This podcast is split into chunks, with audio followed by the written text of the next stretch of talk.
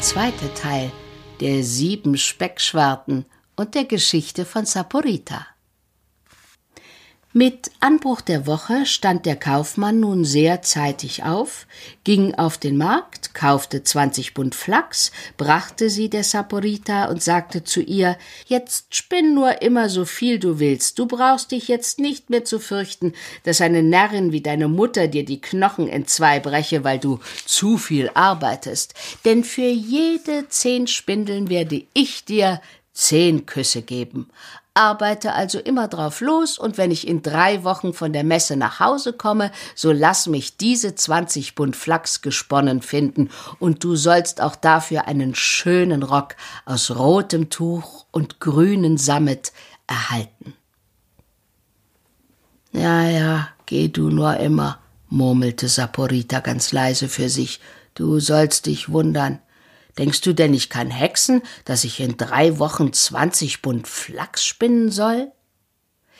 Indessen reiste der Mann ab, und sie, die ebenso leckerhaft als faul war, tat weiter nichts als Kuchen backen und aß vom frühen Morgen bis spät in die Nacht ohn Unterlass. Als aber die Zeit herannahte, dass ihr Mann zurückkehren wollte, fing sie an, zu sich zu kommen und zu überlegen, was es für Lärm und Geschrei geben würde, wenn der Kaufmann den Flachs unberührt, die Mehlkisten und Öltöpfe dagegen leer fände. Sie nahm daher eine lange Stange, wickelte um dieselbe zehn Bund Flachs, richtete diese Großmutter aller Spindeln in dem Hofe auf, so dass sie bis über das Dach reichte und ging dann auf dasselbe hinauf, indem sie eine große Schüssel mit Makaronibrühe als Wassernäpfchen bei sich hatte und spann die Fäden so dünn und so fein wie zu Schiffstauen, und jedes Mal, wenn sie die Finger nass machte, spielte sie mit den vorübergehenden Karneval, indem sie ihnen Macaroni zuwarf. Es kamen nun gerade einige Zauberer vorüber, denen das, was sie da sahen, so viel Spaß machte, dass sie fast vor Lachen hätten bersten mögen, und sie wünschten ihr daher, dass aller Flachs, den sie im Hause habe, sich auf der Stelle nicht nur in Gespinst, sondern in Stoffe, und zwar in Gebleichte verwandeln möge, was auch alsbald in Erfüllung ging, so dass Saporita in einem Meer von Freude schwamm, als sie die Stoffe vom Himmel herabregnen sah. Damit ihr Mann ihr jedoch nicht wieder etwas derart zumuten solle, so legte sie sich zu Bette und schüttete ein Maß Nüsse neben sich.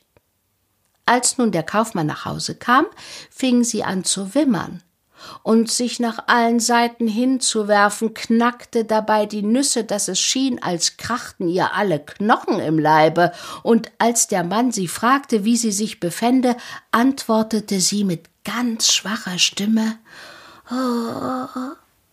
ich kann mich, lieber Mann, gar nicht schlechter befinden als eben jetzt denn scheint es dir etwa eine Kleinigkeit in drei Wochen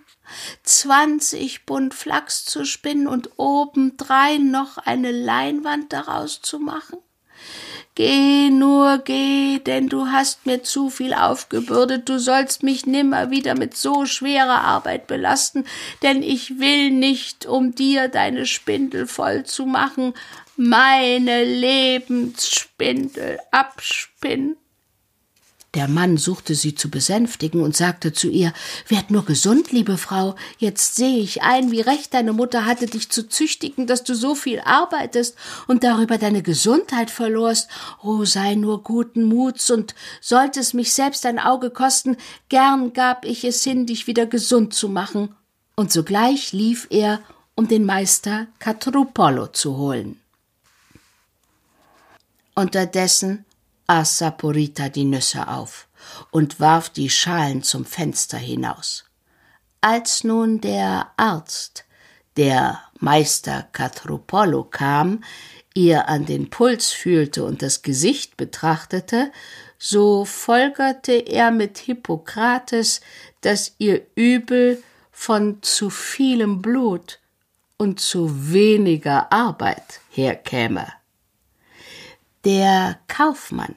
der da eine große Albernheit zu hören glaubte, jagte ihn mit Schimpf und Schande zum Hause hinaus und wollte sogleich nach einem andern Doktor gehen.